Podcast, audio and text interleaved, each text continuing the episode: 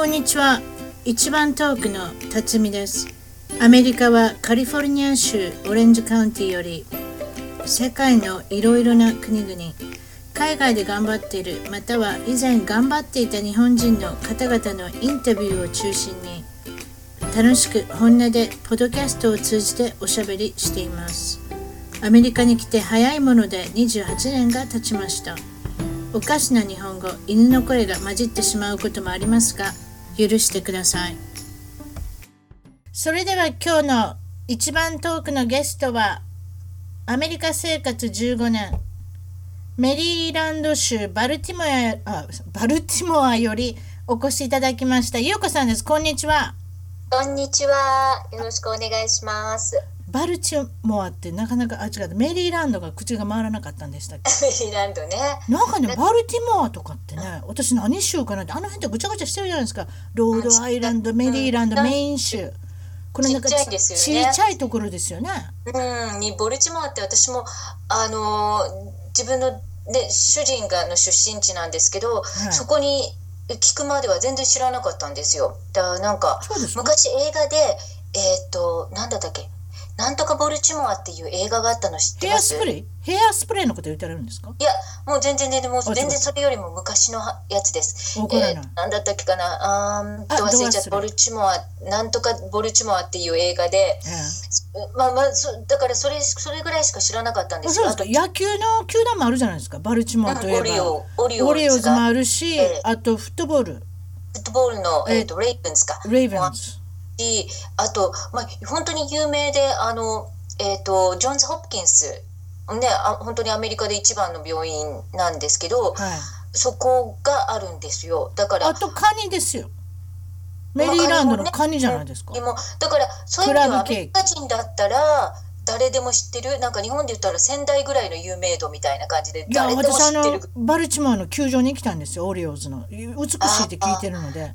食べ食べ物も。いいですよねあの球場もね。食べ物も美味しいって聞いてるんでね。あの辺の会話に行ってみたいんですけどね。ああなんはかすごいすごいいいところですよ。なんかまあ私は野球何の興味もないから昔シアトルにいた時にはマリナーズイチローだを見るためだけに行ってましたけどあ一郎まだいたんですねその時はねそうそうそう私が行った時にはいた時にはあまだいてすごい大人気で。アメリカ15年って言ったらもうあれですね。まだマリナーズ言いますもんね。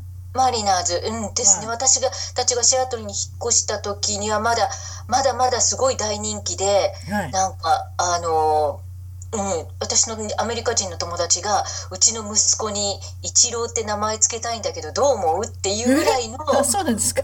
本当にすごいしなんか本当になんかマリナーズってすごい弱いから、ええその中で唯一イチローだけが希望の星みたいな感じでなんやかすごい。やっぱりだって日本人で有名なのはやっぱり松井秀喜とイチローでしょ。とそのピッチャー以外ね野手でね。うんうん、うんあそこまで。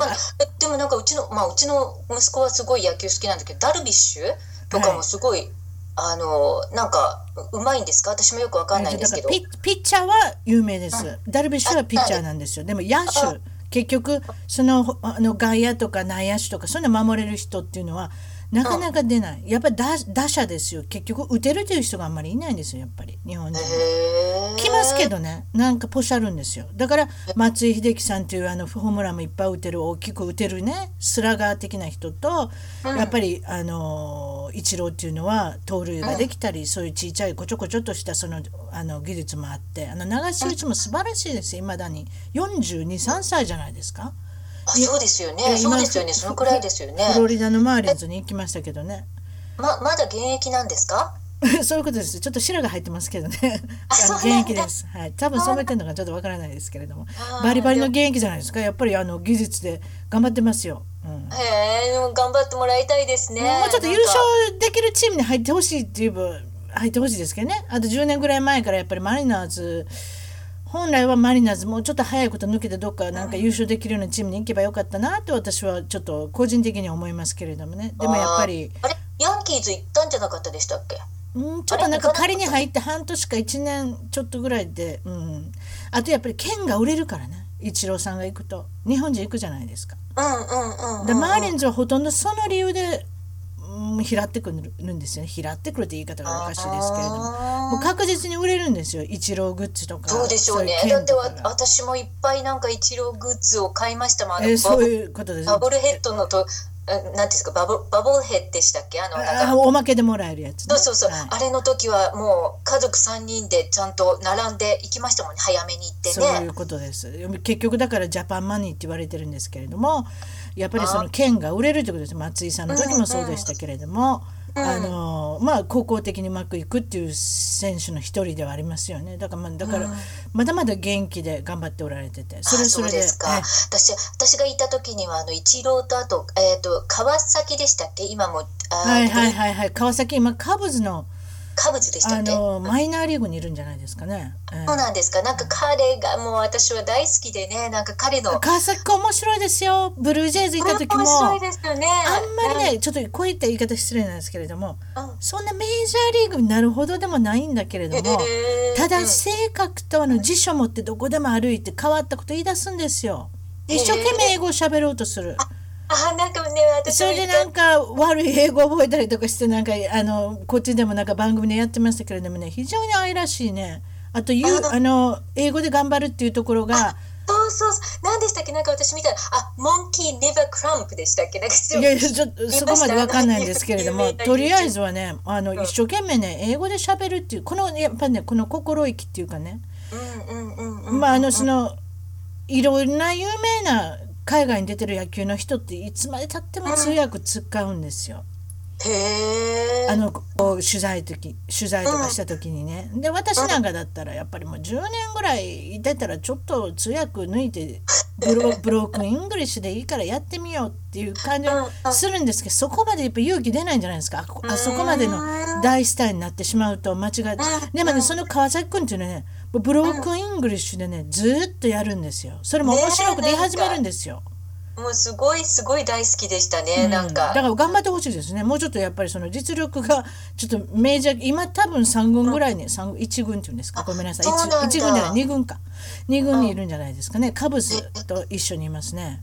あと阪神タイガースのマルマートンという人も同じようなカブスにいるんじゃないですかね。あの2人でえ日本語喋ってるんじゃないですか？多分。へえ。ああそうなんですか。日本人2人いるんですか？いやマートンってね日本に行った外人。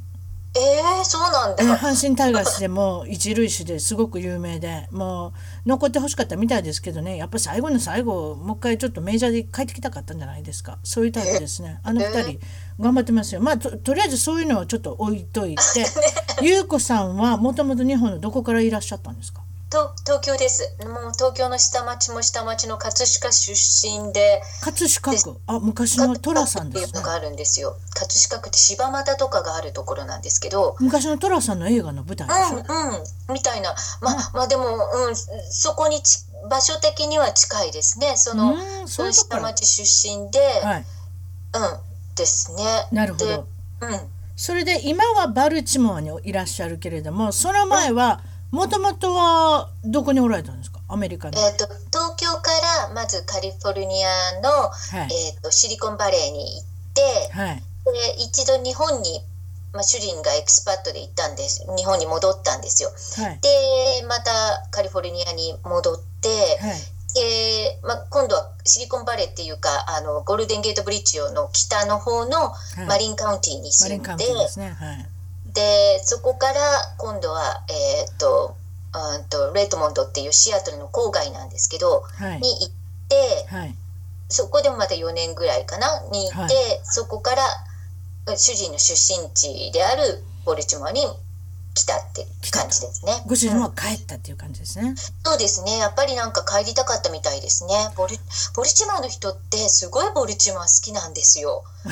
面白いなみんな。いすごいやでもみんな自分の生まれそうだとこってどどこでもいいんじゃないですか？わからないですけれどなんかもやっぱり。なんかでもでもあのボルチモアに住んでる人は帰ってくるっていうなんかねさ鮭みたいなサーモンみたいな感じで。ああるんじゃないです。かまた野球の話でまずいですけどね。日本人のあの上原投手っていうのがうんうん今レッドソックスであのクローザーあの守護神やってるんですけど彼は確かバルチモアから歴史が始まるんで家も買ったしね。あそこで動いてんの？ね。動かないですよあの人確か。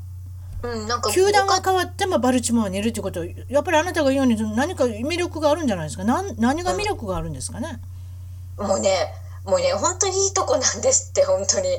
なんか多分あのまあ私も噂でしか知らないんですそのか彼のかご家族が住んでらっしゃるところも、多分この辺なんじゃないかなって学校をね聞いてみるとこの辺なんじゃないかなと思うんですけど、はい。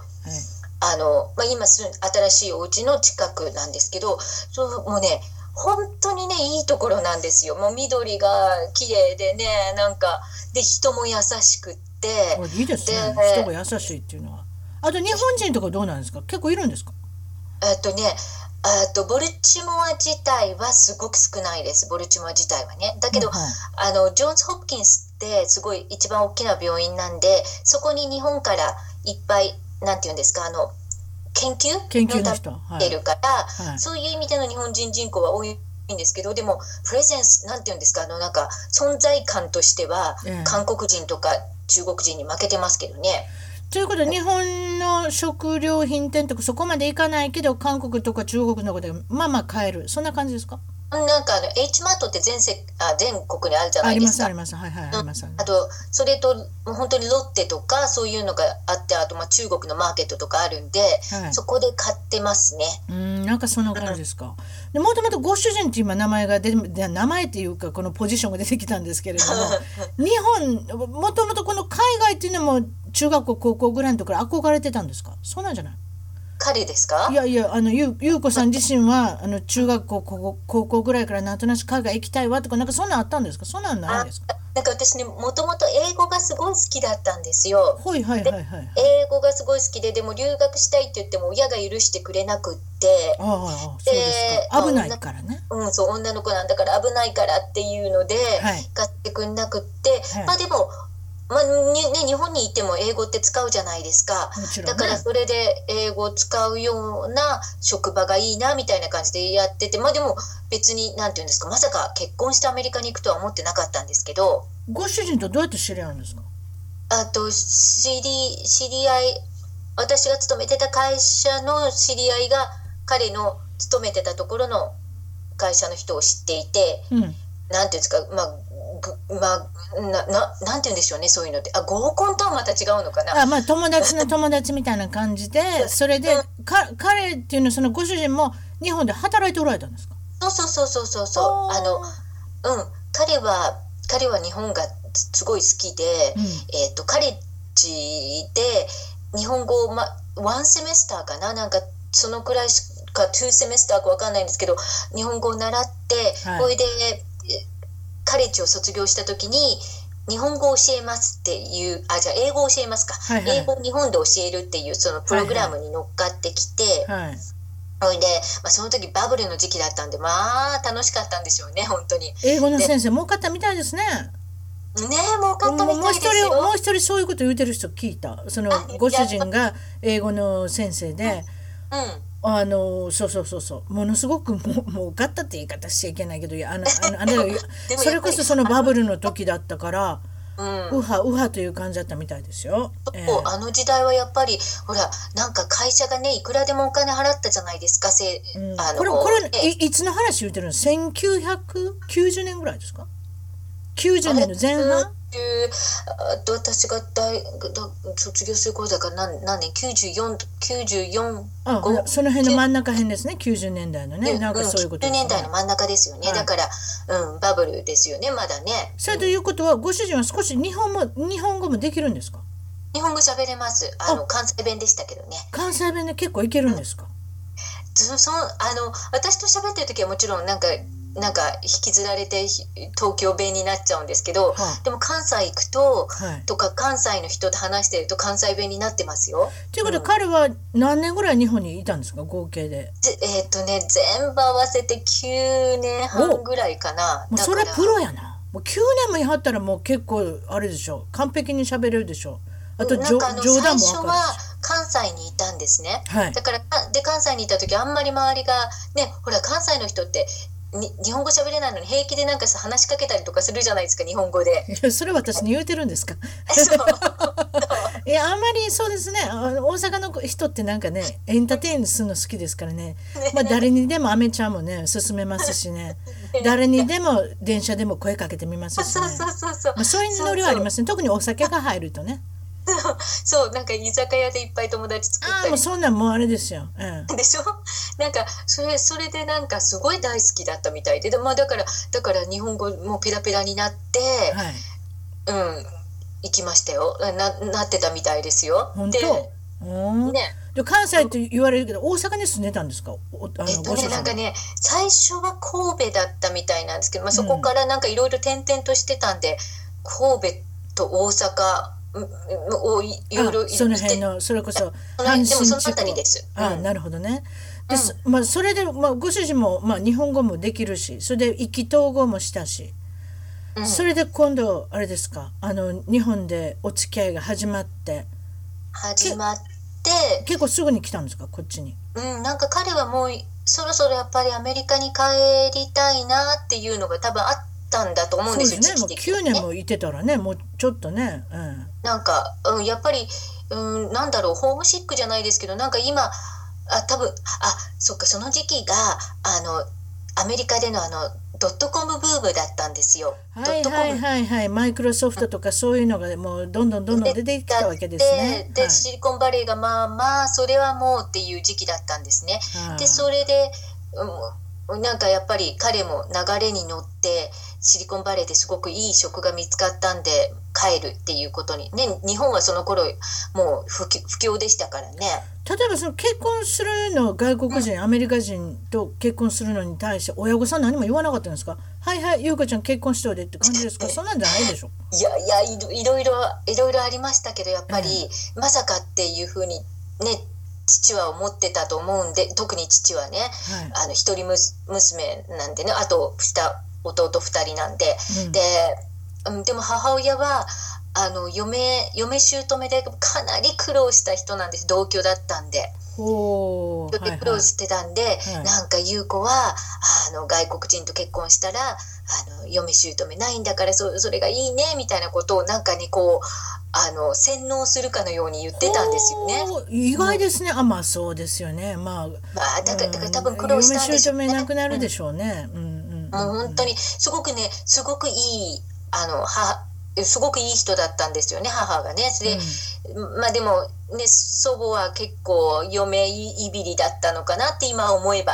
だったんですよ。だからやっぱりちょっと大変まあだった、そういったご苦労からお母様の方からまあアドバイスがあると。そうだからそしたら優子ちゃんはあのこの日本語も喋れるあのアメリカ人の人もいいんじゃないって言ってくれたんですね。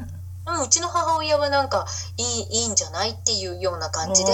それでお父さんも、ほ日本語もできるし、まあ、いいかなみたいな感じになってきたんですかね。まあなんていうかもう渋々だったんじゃないですかね。もうなんか、あのうちの父は多分い最後までやっぱり多分反対してたんだと思います。でもうちの母がその父を止めてくれて「おー。まあ、そうだ言ったって子供の幸せが一番なんだから」っていうような感じで言ってくださ言ってくれてそれであのうん父は渋々でしたね。うんあーわかりますすよ。お父さんっていうのはやっぱ昔人間の感じですしね。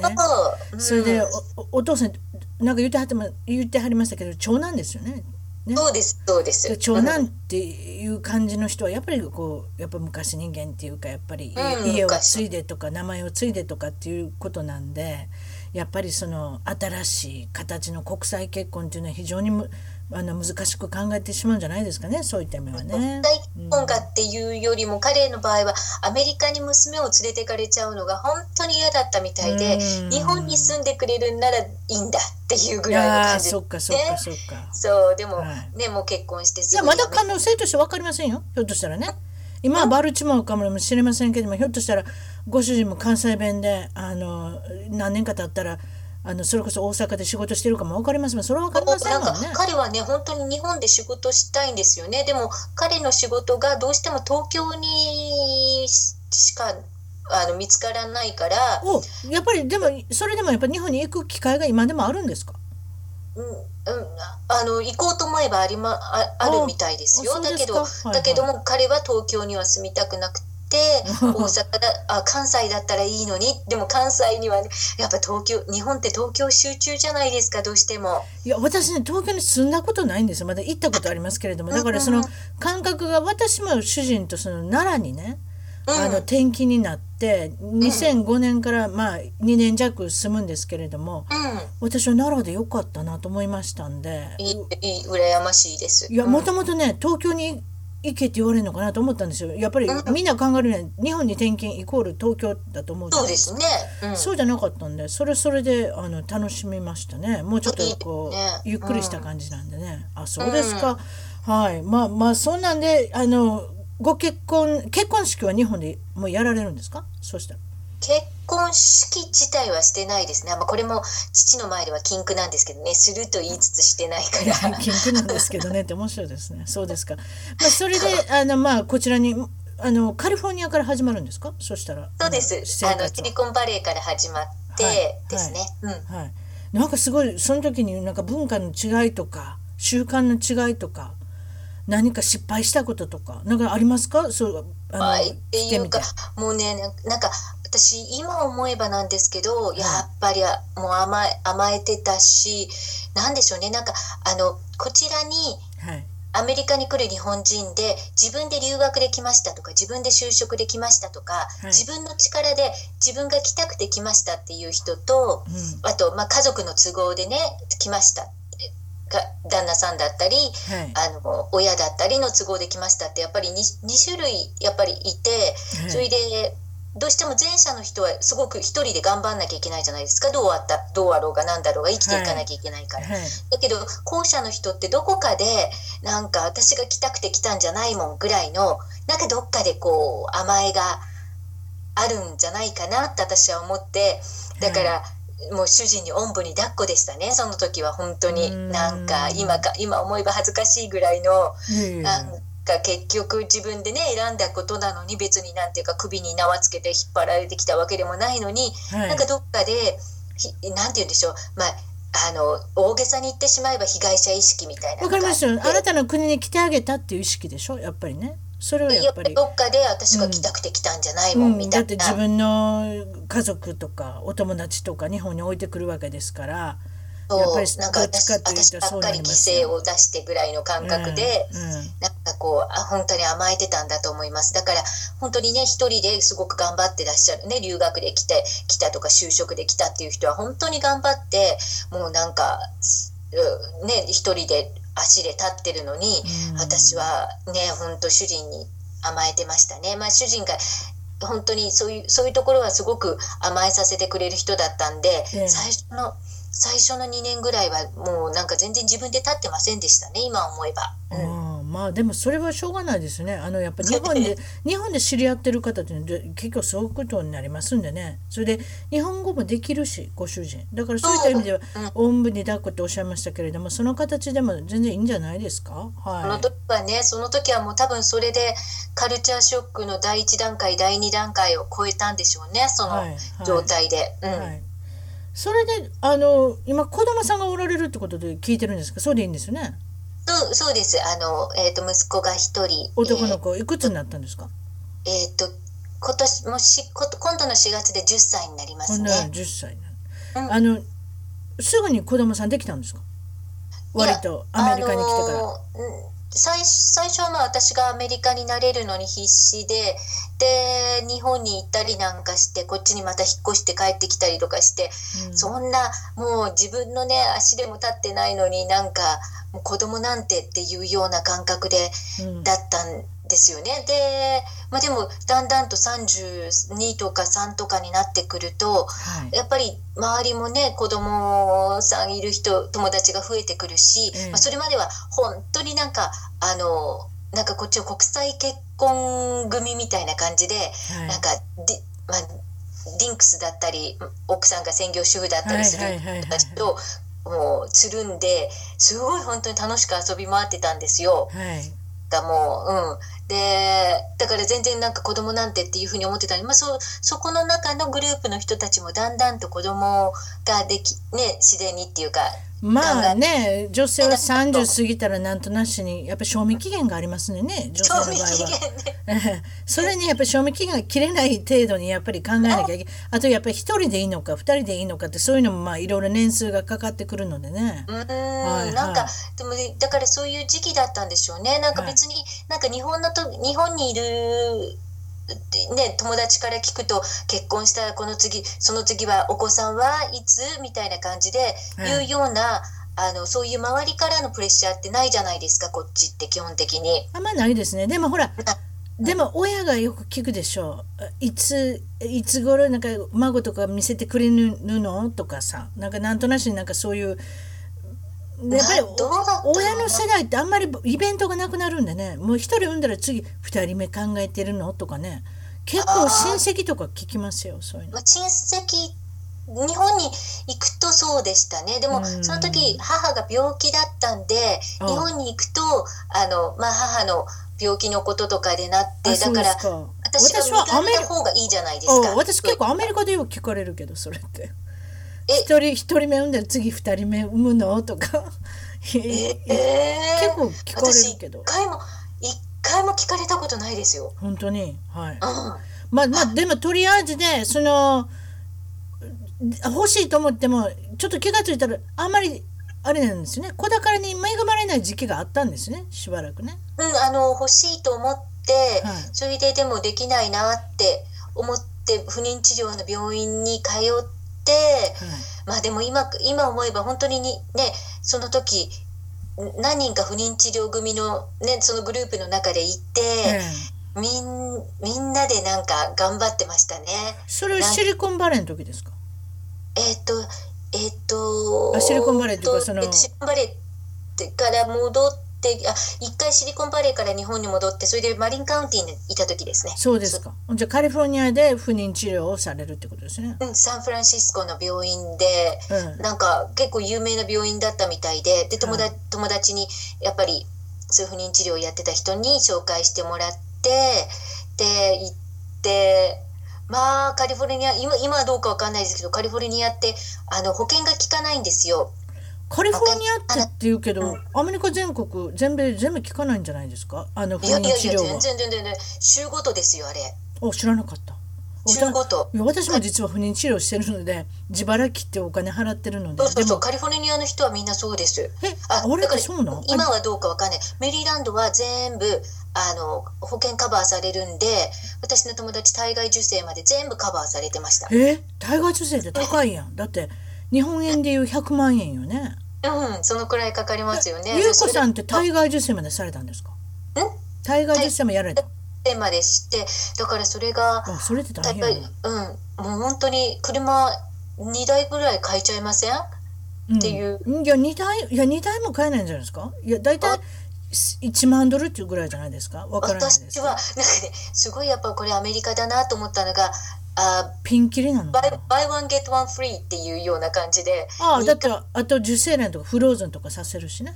そうそうそうそう。それももうねいちいちお金かかるし。そうそう。ま保存、ま保存料管理費ね。うん、あとなんだろう。なんかいろんなねあの針をやったりなんかうはいはい。あのサンフランシスコってすごい針とかすごい盛んじゃ盛んなんですよ。はいあの東洋医学とか、はいそういうのがやっぱりすごい流行ってるんですね。カリフォルニアらしいですねはいカリフォルニアらしいですよね。ででそういうところに通ったりとかしてやっぱり今今思えでもその時はねもう必死ですからねお金のうちの旦那さんがも文句言ったりするとなんかそんなお金のこと今言ってる場合じゃないでしょみたいな感じで。赤ちゃんはお金で買うもんやってうちのううちの旦那言いましたけど。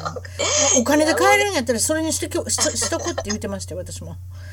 私は人工授精止まりなんですけどね結局ね。でそれで2人目は2人目はなんと自然に生まれるんですよ。だからまあね、私だの友達海外受精してはい。まで行ってだったのが2人目は自然にとかっていう人いますからね。いますいますいます。私あの何回も言ってますけど不妊治療のあの先生のところでちょっと通訳してたんでだから結構いろんな事情は分かってるんですよ不妊治療の。だからあの不妊治療悩んでる人もたくさんいるし15 10%から15%のカップルができないんじゃないですか確か。うんうん、だからそうやって悩んでてそれで治療に来る人がもっと早く来たらいいのにって思う人もたくさんいますよそら。うんうんまあでもとりあえず優子さんはあの成功してそれで妊娠もされて結構すぐにあれですか治療も終えられたんですか？治療今あのいい、うんまあ、その時はでも長いじゃないですか。あれって1ヶ月ね1ヶ月待ってとか結局毎日できるわけじゃないから 1ヶそれ月に1回ねいやでも本当に子供作ろうと思ったら大体1年ぐらいのち治療とか半年ぐらいの治療は絶対かかりますんでね。そういう意味では。うんね。で私たちは結局2年2年間かかったのかな。あの最初に最初原因不明だったんでね。そうすると人あれなんていうのえっ、と人工授精。あ人工授精か、うおとかそういうのを何回かやって、いや今結局ねえ初めの段階からぼちぼちやっていかないといけませんからね。これでもダメあれでもダメ。いきなり体外受精しないですから、はい、原因が分かってれば最初から体外受精っていうことでねあったんですけど原因が分からない。結局は私の方に原因があったんで体外受精じゃないとダメっていうような感覚に最終的にはなったんですよね。あのだかはい。いい今思えばあの人 人工授精のあの期間は無駄だったなぐらいの感覚なんですけど最初はね原因不明だったから分かんないもんででも多分日本の人と比べたらポンポンポンポン次の段階次の段階って言言ったのでそういう意味でのフラストレーションはなかったですね。なんかあのうん。妊娠妊娠が分かってその心臓が見える時ってあるじゃないですかね。エコーサウンドっていうんですか？英語でウルトラサウンドって言うんですけれども、うん。そのあのモニターにあの心臓が見えた時ってすごい感動しませんでした？感動しましたね。もう本当に。私あれ見た時すごい感動しましたよ。だからまあ妊娠どれぐらいかな？7週8週目ぐらいで見えるんですかね。だからそのうん。心臓の音がそのモニターで見えない限りはまだ危ないっていうことなんですよね。だからそれが見えるまでは流産する可能性があるってことだったんですけどあれ見えた時すごい感動したでしょ？感動しますねあれはね。なんか人のその命が自分のお腹にあるっていうのはななんかその画像でこうなんて物語るっていうかね感動するっていうかねありますよねなん。かね、うん、私も今あの病院にねあの通訳で行った時にその、妊婦さんのおい腹の音を聞いたりとかね、映像を見たりすると、もうそれだけで涙出てきますね。なんかね自分と重なってねそういったところでうんあれはね涙が出てきますよね。神秘ですね本当にね。うん、妊娠中なんかあの食事とか食べ物とか好み変わりました？私はもうものすごくジャンクになってなんかあのセーフウェイってあるじゃないですか。普通のスーパーのセーフありますね。はい。あそこでしか売ってないなんかあのすっごいブラウニーブラウニー作るやつ？あの油を半分こなんでいワンカップぐらい入れるようなあれが大好きで。ブラウニー？ブラウニーああの甘いやつね。チョコレートのなんかからできてるようなやつね。はいはいはい、そうはい、あれが大好あれが食べ甘いものが食べたかったんや一個い一日一個ぐらいは食べてましたね。もうすっごい太った。そういうものが甘いものが食べたくなったんや。うん、人にねなんかうんねよっていろいろあるいろいろありますよ。油もんのそのフレンチフライが食べたくなる人とかね。私はタコベルのタコタコが好きだ私今でも食べあんまり食べないんですよタコベルのタコって。でもあの時には2人目の男の子を妊娠した時に、タコベルのあのクランチータコっていうんですかオリジナルタコあれが食べたくなるんですよ、あーなんか不思議ですよね、うん。だって妊娠してない時はそんなのなかったじゃないですか。逆に嫌いになったものとかありません？この匂いが嫌とかそういうのあったでしょ？になったものなんか食べ物でっていうのはあんまりなかったですね。あそうですか。匂いとか。私はねあのチキン鶏肉が、うん。あのね、クックされる料理されてる時の匂いがすっごい耐えれなかった。へえあれはよく覚えてますね、うん、そっか、でもなんかすごい私は順調な、うんね、その妊娠しようと思ってた時期が大変だったのの神様のご褒美かって思うぐらいすごい順調な妊娠期間で出すごいね。出産はどうだったんですか？なんか予定日よりもずれたとかなんかそんなのなかったんですかまもうもう胎盤ボロボロになってましたね。何ボロボロって？何それ胎盤ボロボロって？1週間遅れたんでもうもうあのインなんていうんですかじ促進剤を打打ちましょうと。あ陣痛促進剤、うん。はい。次の日に入院して、はい。あの陣痛促進剤打ってもう出さないと胎盤ボロボロですよっていうような こと言われてはいあの入院する前の晩に、はい。はい。でもう嫌だったんでしょうね。うちの息子もね陣痛促進剤なんかやめてくれだったんだと思うんですけど、ええ。嫌だったまあ、んだろうなと。りあえず大きくなってきてるんでね。結局、ええ。あのその前の日に間に合ってはい。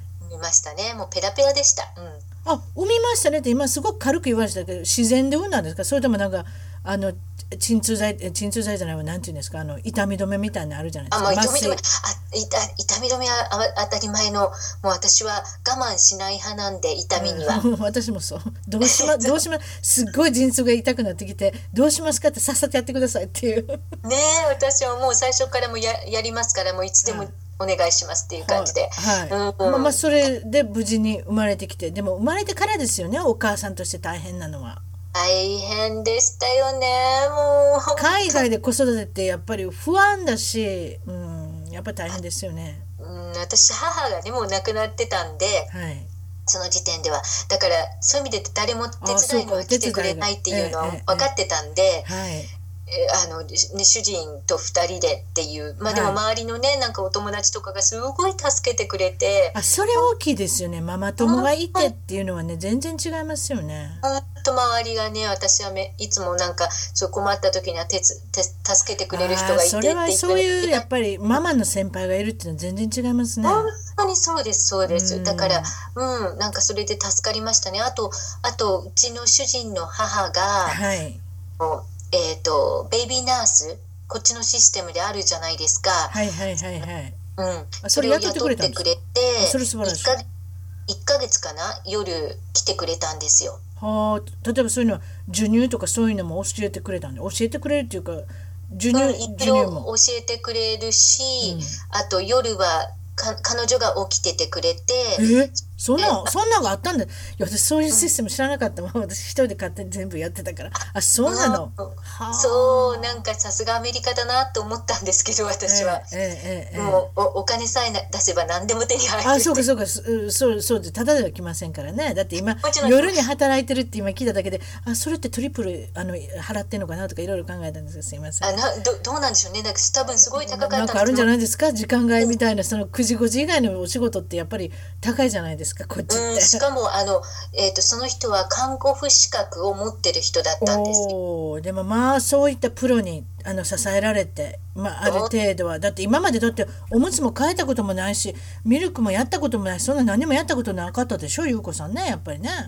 そうでまあ年の離れたいとこをはの面倒を見てあ、あ見たことあんねや。うん、見たことあるからえー別になんて言うんですかあの全く初めてってわけじゃない。けどでも自分の子供って初めてじゃないですか。もうはい。ね24時間っていうのは、はいだから不安でしたけどそういったそういったその人が来てくれて夜中はその人が一緒起きててくれて、まあ、赤ちゃんが泣いたら私が寝てるベッドに連れてきてくれるんですよ。わそれしいですね。私がね授乳だけして、もうそのまま私はバーって寝ちゃうと彼女がそれ、赤ちゃんを連れてっておむつを変えてそれですごいな。それであのなんか恵まれてます。今なんか聞けば聞くほど私はジェラスをする。すごいシステムが整ってたんですね。でもそういうシステムがあったんだ。でも、まあ、そういうことで子供さんはどんどん育っていくんですけどこの親御さんですよね。アメリカの親御さんとか教育とかシステムとかって。どうですか？日本と比べて。何か思われますか？もう私ねもう息子の行ってる学校がね、はい。すごくいい学校なんですけど、はい。あの私立なんですけどね、はい。もうすっごいいい学校で、はい。で彼があの勉強していることをいろいろねこう私が知るにつれて、あもう私が日本でやってたことって何だったんだろうって思うくらい、はい。もう息子になりたいぐらいはい今の息子にのと同じ年になってやり直したいっていうくらいはい。とってもいい教育してますね。なんか私はなんかテストでねなんかはい。日本のテストで、あの丸抜方式でやっぱ小学校1年生の時からなるじゃないですか。どうしても自分のあの思ってる思ってることじゃなくしに、はい。この先生が正しいとしてる答えを出せるか出せないかっていうのが主じゃないですか日本の。教はい育ってね。はい。だけどこっちっていうのは自分でどういった意見を持ってそれをどうやって人に伝えることができるかっていうのをメインにはい。勉強してるから、正しい正解っていうのは先生すらも持ってないっていうようなことってあるじゃないですか、算数とかは別ですよ。算数とかは別なんだけど、はい。でもそういった自分の意見を言うっていうのをすごく一生懸命こうあのやってるみたいなんでそれはなんかすごいいいなと思って、はい。うん、あのお子さんは今私立に入れておられるってことなんですけど小学校から入ってるんですか？幼稚園から入ってる？どどどうなってるんですか、えっと幼稚園ですね。よ、えっとシアシアトルからこっちに引っ越してきたのが息子が、えっと5歳の時だったんですけどあ6歳かの時だったんですけど、はい。それでそこからにこっちで言うとこのなんだろう、えっと全あ幼幼稚キンダガーテンの時期ですよねはいはいそうですね。それで小中高ってあるんですかその学校は？そうです。ずっと小中高で主人が卒業した学校なんですけど、あそれはやっぱり違いますね、うんそうそこに行かせたいっていうのもあ そうかそうか。それは全然違いますね。自分が育った学校だからって。こっちの人ってそういうとここだわってる人結構いっぱいいますよね。自分の学校に入れたいっていう。うん、多分やっぱり自分がすごく良かったと思ってる、思ったんでしょうね。だから、うん、私もすごくいい学校で、ボルチモアって面白くって、なんか、あの、どこの学校行ったっていう聞くときに、普通だったらカレッジの話じゃないですか、大人が話してたらね。はい。大人がどこの学校君は行ったの？とかっはいていう話になった時に、はいカレッジの話になるの。ボルチモアの人たちっていうのは、私立高校の話なんですよ。どこの高校に行ったか、どこのということは生まれ育ってそこから出ていかない人が多いから高校からも始まるわけですか？まあ、どなんていうかそのこだわりを持ってる人が多いんですあねその自分が行った学校に対して。でも例えばその公立に入れら入れたくなかった理由っていうのはあるんですか？っていうか私の娘息子はこの辺の近所の公立に入ってるんですよ、公立の高校に。うん。でも例えばそのバルチモアでそのわわざわざ私立に入れなきゃいけない理由っていうのもあるんですか？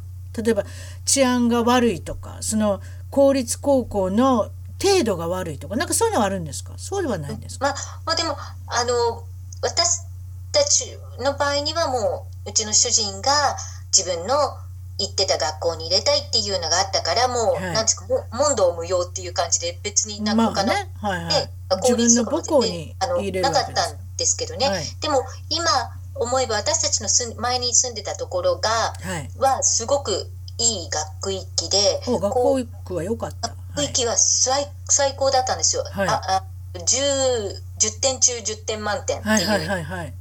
わかります。だったんはいでもあのまあね私立がいいか公立がいいかっていろいろ分かれるところじゃないですか。だから別に何ていうんですかその人の親の方針だったりするから何とも言えないんですけど私の中ではうちの息子が何ていうのかな価値観その。バリューシステムを植え付けてもらってるちゃんと道徳的なものを教えてもらってるっていう意味で、あのまあでもご夫婦が同じ意見を持ってたのは良かったですよね。そうですね。全然なんか私もここじゃなきゃ嫌だっていうこだわりはなかったです、ええこれがバラバラだったらダメですけどね。いやよ、そういうのあるんですよ。たまにこちらのご夫婦でもその教育方針が違うことで元で離婚されるとか。はあでも教育方針だとかちょっとしつけに関してはすごくやっぱり教育方針っていうのかな？結局人生のゴールっていうことのあの、もものの価値観っていうのは結構大きいじゃないですか。やっぱり、ふ夫婦をしていくにあたって。でも、ん。やっぱり子供ってなったら自分の子供って思いますからね。夫も妻も自分の子供ですから。だからそういったことではあの容赦なしにあれですよ。あの戦いを挑む時もあるわけですよ。やっぱりうん今日。もう必死でそしたね。子子育てのその相違っていうかね。そういったところが同じでよかったですね。それで、まあ教育に関してだけはね。でもしつけに関してはすごいあのあのバトルですよなんかえどどういっ今たことですか？ちょっと教えてください。一番一番大きかったのは、はいあのアメリカってどうしても子供を独立させるインディペンデントな人間に育てるっていうのが基本じゃないですか。確かにそうですね。あの赤ちゃんももう生まれた時から一人で寝てますしね。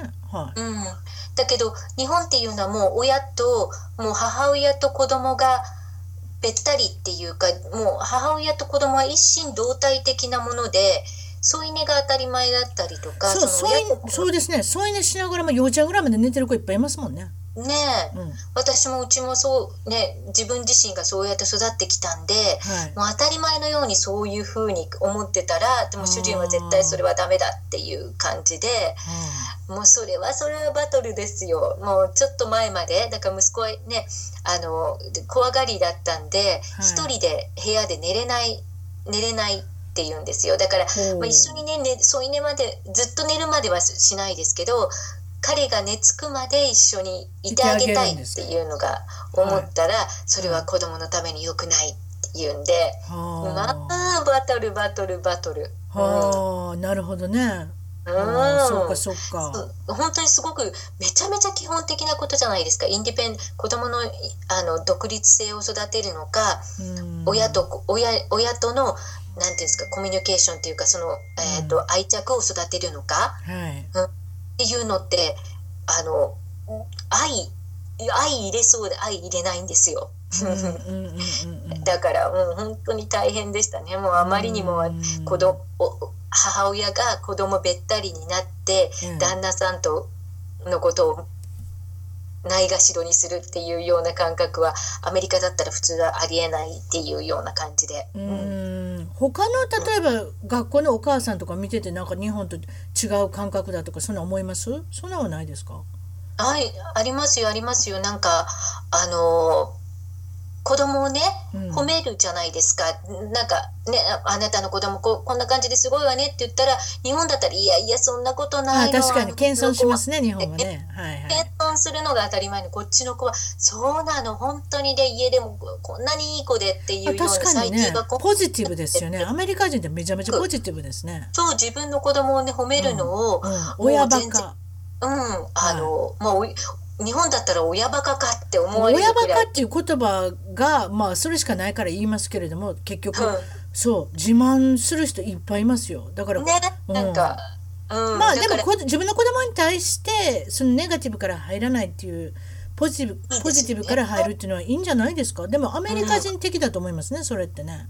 そう。だから、はい。多分ね聞いてる子供は嬉しいだろうなって思います。はい。それをね聞いてて子供子供はあの親が「いやいやそんなことないのよ」ってうちの子はこれこれこうでっていうふうに親が言ってるのを聞くよりも、うちの子はこんなによくってねってもう本当に自慢なのよっていうぐらいええ。言ってもらってる方が子供としては嬉しいだろうなと思って。ね。うん、だから例えば日本人のお友達とかはママ友とかバルティモアでおられるんですか、もうもうあのあのワシントン DC の近くの日本人日本人学校日本語学校か、はい。に行ってたんで。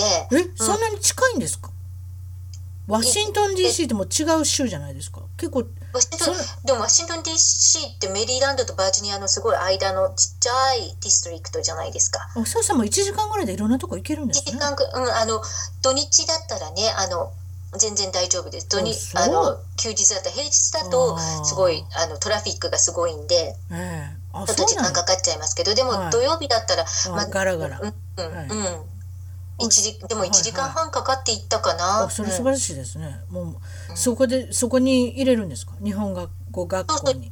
日本語学校だったんで、もうあのあの、ね、そちらにもありません。なんか校長先生が日本から派遣されるちゃんとしたそのね日本私ちょっとね恥ずかしいんですけど、日本の学校ねこっちで入れたことないんですよ。そうなんですか？その辺がちょっとあれなんですけれどもね私ちょっと違う方針だったんでそういう意味ではあれなんですけれども私はどやっぱり土曜日と日曜日どっちかというとスポーツとかやってほしかったんでうん日本語学校入れたらやれないじゃないですか。できなくなっちゃいます。うんリトルリーグとかソフトボールとかそういうのをあ入れたかったんでだから、うんうんまあまあ、日本語はちょっと、まあ、クモンとかそういうのちょろっとやりましたけどね。でもほとんどあんまりやってないですね。すいません。そうなんですね、うん。うちはうちはなんかあの私が私の勝手な都合でっていうかいえいえ九九ま素晴らしいですよやっぱり。やら。せたい。九九までは絶対クね。はいはい。あ本当にアメリカ人ってもうなんかうんなんか計算してるとえああもう大変ですよ。えー、もう足し算引き算もうそういう基本的なことができているようなできてないような。なんかもう計算機があるからまあ最近計算機があるしすあのなんていうんですかあのす携帯っていうかスマホもあるし、まあ、それでいいのかもしれないけれどもでも基本的に九九とかねもっと九九のもっとすごいのになるとインドのなんかいっぱいああるんですよ15ね。段までねあるっていなんうかすごいのもあるんですよね。でもまあ、ね私もその九九は、うん、それは思いましたねよくね。ねだから九九まではやらせたいと思ったんで、小学校2年生までははい頑張っていこうねっていうような感じで。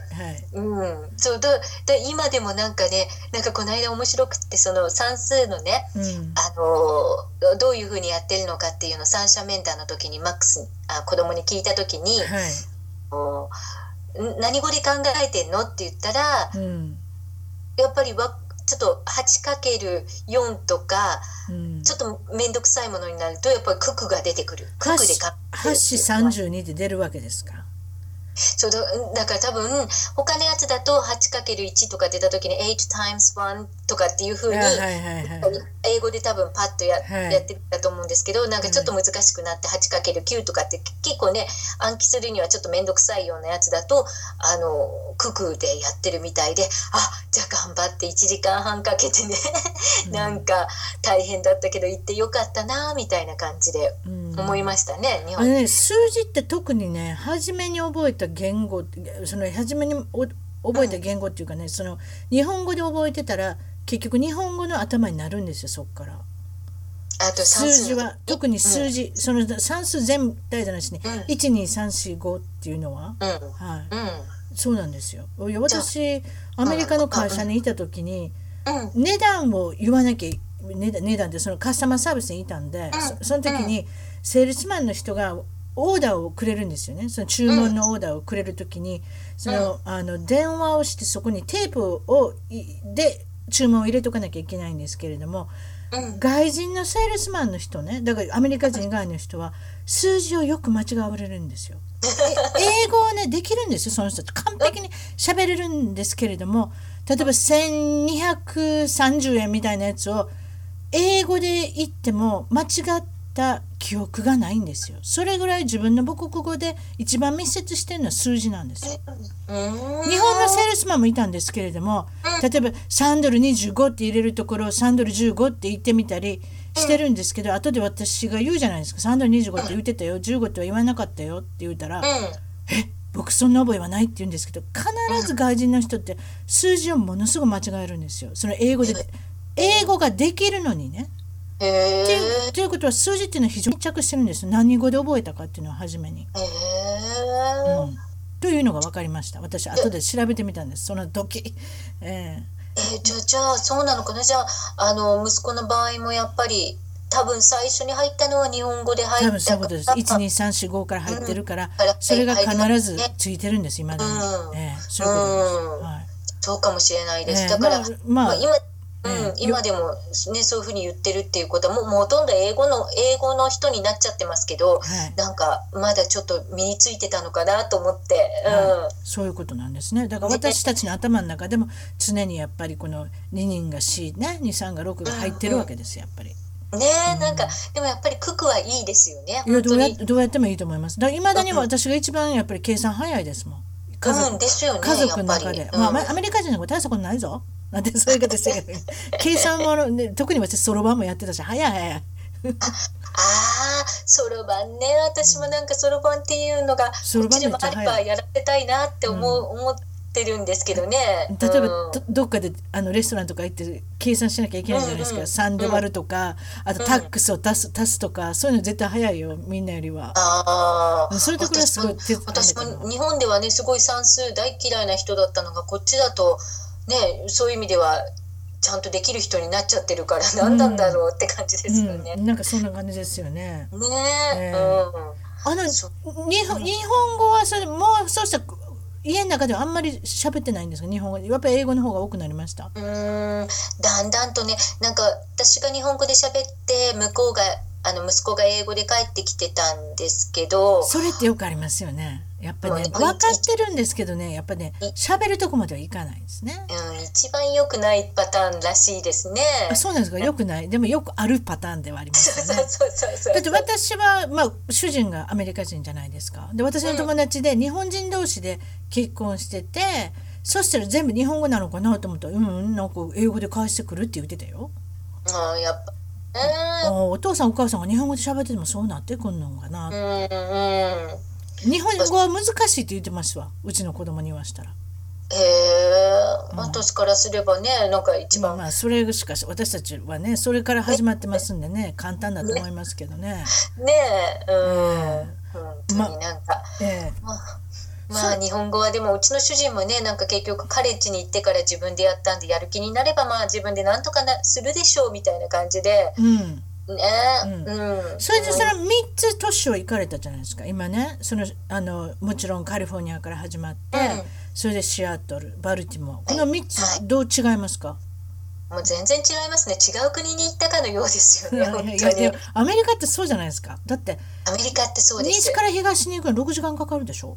うん6時間かかる。もうそれだけでパスポートいらないんですよ。よ別にパスポートもいらないけれども時差もあるしねなうん。どどう違います？この3つ比べて。どどこが長所短所どうですか？ああまあ長所短所。あのカリフォルニアはいわゆるなんか日本人が持ってるアメリカのイメージでしたね。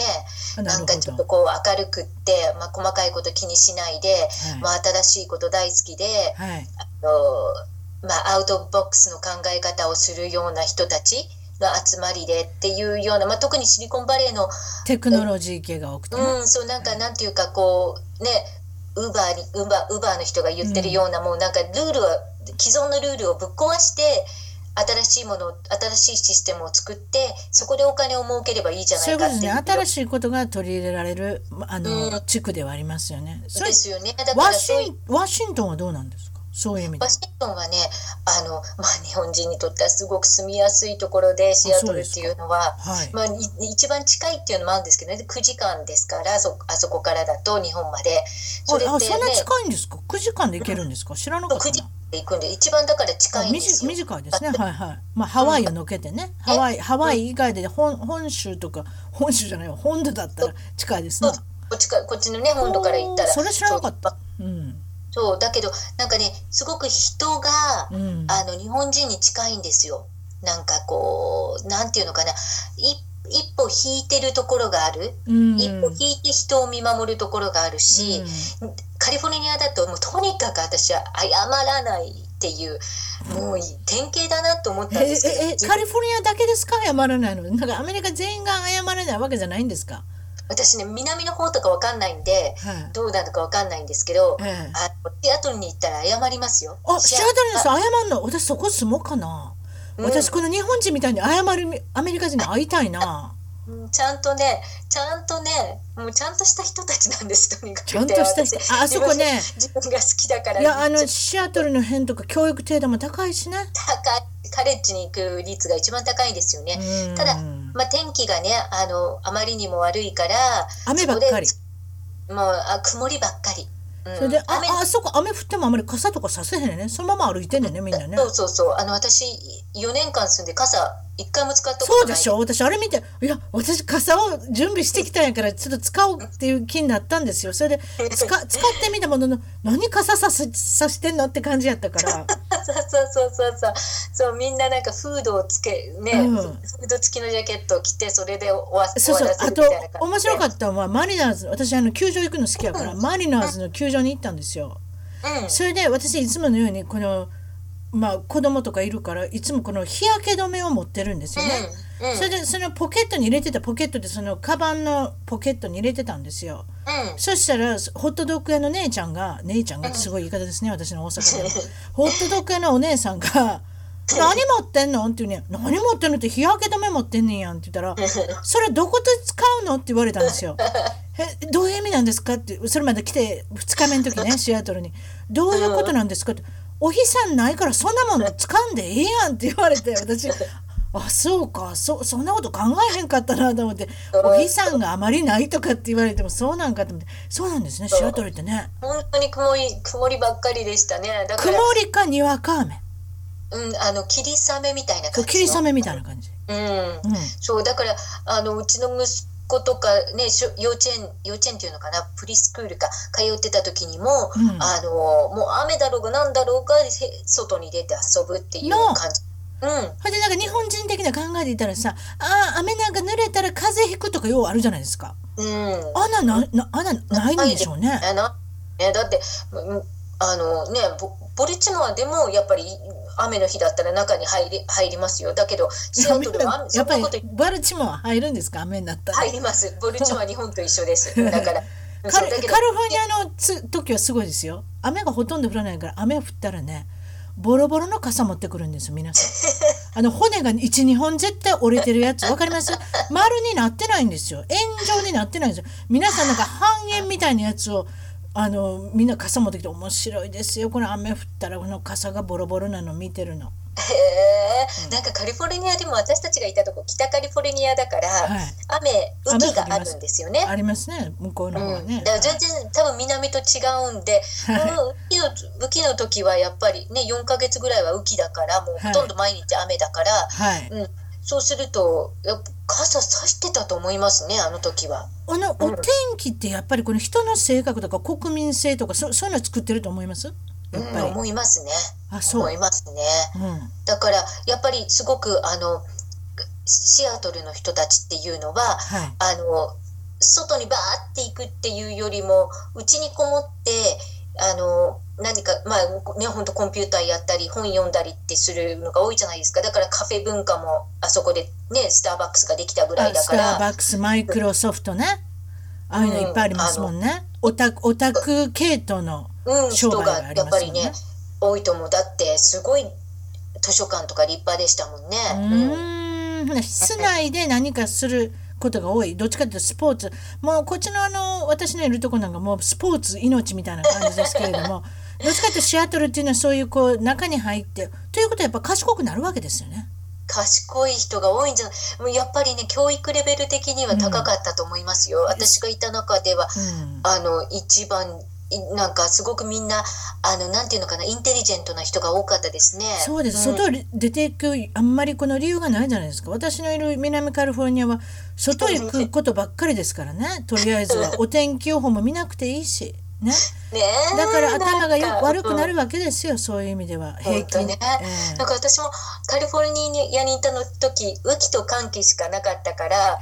あの天気予報見なかったですねそういえばね。うん。この何ヶ月間はか寒気だから とりあえずとりあえず晴れてるぞと。あとだからピクニックとか行こうとか遠足とか全部もうん。う結構ですしね、ねえ、もうなんかやでもボルチモアは日本と一緒でし四季もあるし本当に似てるから、天気予報とかも必須ですよね。ちああ日本と似てるとおっしゃったのはやっぱり四季がある。素晴らしいですねそういう意味ではね。うん四季があるのはねやっぱり私こっちに来て今まであんまり感じなかったんですけどなんかこうほっとするっていうのは日本と同じだからなんでしょうね。きっとすごく落ち着きますね。あゆの春が来て、うん、夏が来てっていうのは。雪とか降るんですか、雪。雪も降ります。すごい降ります。あど、うん。何ヶ月ぐらい雪にあのあいやそうそうそんなことじゃないんですけどなんだろういいこの一シーズンに4回か5回ぐらあたったそんだけか。そしてあんまり積もるわけでもないわけ。やそれこそ。積も1回積もっても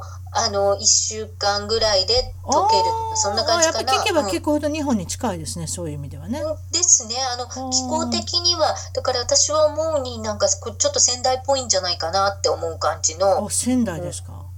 なんとなくねなんか勝手に思っちゃってるんですけど仙台みたいぐらいの都市感覚あのまあすごい田舎でもないしでもだからといって都会でもないしだけどみんな知ってるしうん、だけどあの天気とかもねそんな夏はちゃんとあるし冬もちゃんとあるしみたいな感じのだ私と私は思わってる。私がバルチモアに行った私食べることす好きなんですけど、う何を食べたらいいですか？何が美味しいですか？バルチモアに行ったら。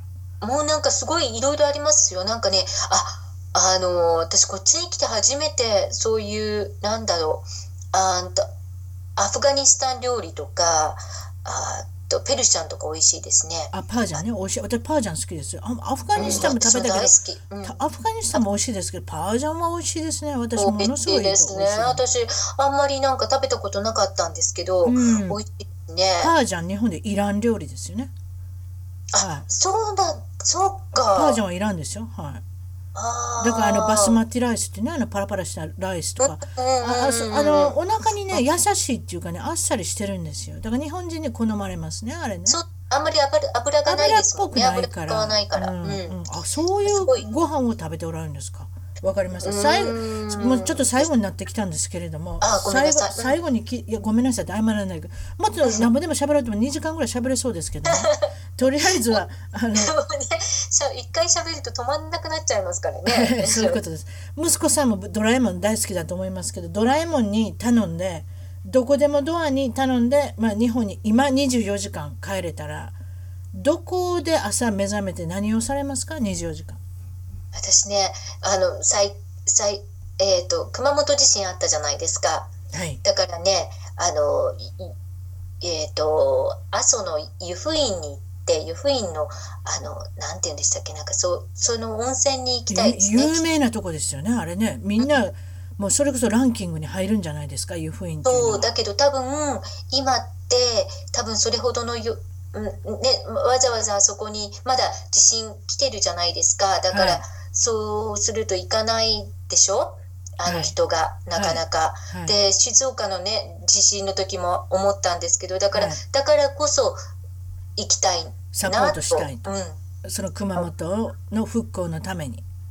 まあ、復興っていうのかなんかあのなんていうのかな私たちができることってねちゃんとちゃんとあなたたちのことを思ってますよ。まだまだ忘れてません。こっちにいてもっていうような感覚って、その中にいる人たちってあのなかなかね、思いづらいじゃない。自分たちだけが辛いっていうような感覚ってどうしても思っちゃうじゃないですか。でテレビのニュースもねどんどん他のニュースでどんどん流されていくし、はい。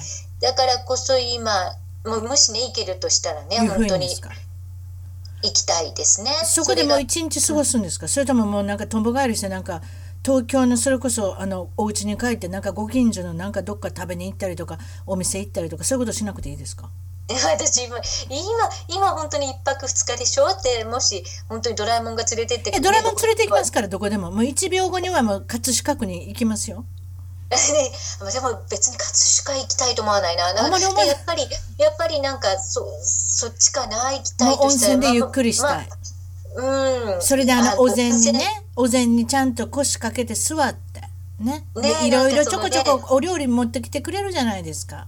本当ですよね。また美味しいの。うんね夜ご飯なんかもちょこちょこちょこちょこ中井さんが持ってきてくれるあれ素晴らしいですよね。素晴らしいです。なんか、なんか私のアメリカ人のね、友達の家族が今度日本に行くんですよ。あで、あの、高山だったかな、どこだったかで、はいおあの、民宿に泊まるんですって。それでそこで夕飯とかがね、つい部屋についてくるらしいんですよ。いいですねこの食事付き素もう晴らしい。すごいねおかおおお母さんと話しててお母さんはすっごい楽しみにしてるんですけど、はいその子供がまあアメリカ人によくありがちな男の子の変色なんですよ細くってね。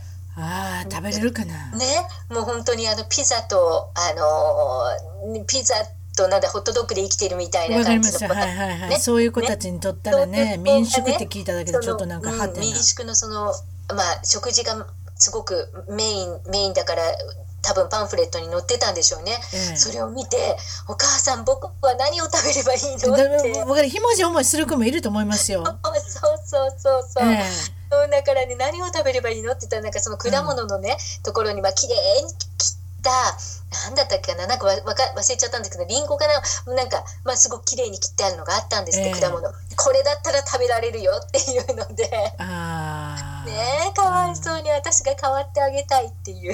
まあダメだったらコンビニもありますからねどこでもね。まあね、だから、うんだからね、うん日本人、うちの息子だったらね、コンコンビニのおにぎりとかでもいいんですけど、多分おにぎりとかもね、た中にまあ入ってた。でもまあパンとかあるでしょとりあえずは。チーズケーキとかなんかあなんかまあそういう。私からすれば美味しいから何でも大丈夫よって思うんですけど、うん。多分ねそういう食べ慣れないとね、うん、緊急な食材はありますから日本は。多分、ね。でもでもやっぱり親としては、おまあ、お大人としては民宿に行ったり旅館に行ったりって一番やっぱり贅沢なことですよね。もう本当にいいですよね。もう至れり尽くせりのね、ええええもうまあ、ご主人ももうそういうところに慣れておられるからご主人でも温泉暑いって言いませんでした？うちの主人ものすごい暑いって言ってびっくりしてた。ああ、まあでもね、もう何十回行ったんだあそうね。だからうちの旦那も慣れてた。だからうちの旦那もね、うちのお父さんと一緒に男湯の方に行くんですよ。うんうんうんうん。うちのうちのおとうちのお父さんめちゃめちゃ。よね、きっと。うん。うちの日本のお父さんすごい緊張してますけどね。男湯を私の主人と行かなきゃ外人が横に使ってるっていうだけでなんかすごいですよ。何にも喋らないんですって。すごいですよ。そういう時何語で喋ってんですか？お父さんと旦那さんあだってうちの旦那は日本語できない。そしてうちの父は英語ができないっていう感じなんですどどういうかどういうコミュニケーション？手振り身振りをやってみるんですけれどもうちのうちのお父さんはもうな何にも受け付けないんで何を言ってるかわからないってよく言ってますよでもなんかなんか言おうとしてくれてたなっていうけれども「すいません」って「ごめんなさい」って言うてるって言うてる。うんうん、あじゃあ旦那さんの方が一生懸命こう話しかけようとしてるんだ。そういうことそういうこと。うんうん、へえなんかそういうのも面白いですね。うん、だだから揉めなくていいんですよ喧嘩しないでしょ。あそうお互い言ってることわかんないからね。意思の疎通ができできないっていうのはいいような悪いようなって、うん、いいこともいっぱいありますよ。空気空気読まないからお互いに。えだ分からないから、もうほとんどニコってしてるだけ。そそれはねそれはねいいかもしれない、うん、そうまあ先ほどね言って言っておられたその姑とかあのなんかそういう事態を、まあ、招かないっていうかね。招かない。招かない。私も姑と姑には可愛がられたんですけど、はい、それは多分何もわからない外人だったからだろうなと思います。わかりました、はい。あ、今日はどうもありがとうございました。お忙しいところ。とすいません。いえいえ、あの楽しかったです。はい。それでは、はい、どうも。はい、すいません。失礼します。番組ではあなたの海外生活のお話をメールでぜひ一番トーク at gmail.com まで送ってください。あと新しいエピソードの情報はサウンドクラウド CLOUD または iTunes のポッドキャストのアプリから購読、フォローをするといち早く視聴できます。まだ始めたばかりの一番遠くの Facebook、Twitter をフォローして海外の輪を広げていきましょうね。よろしくお願いします。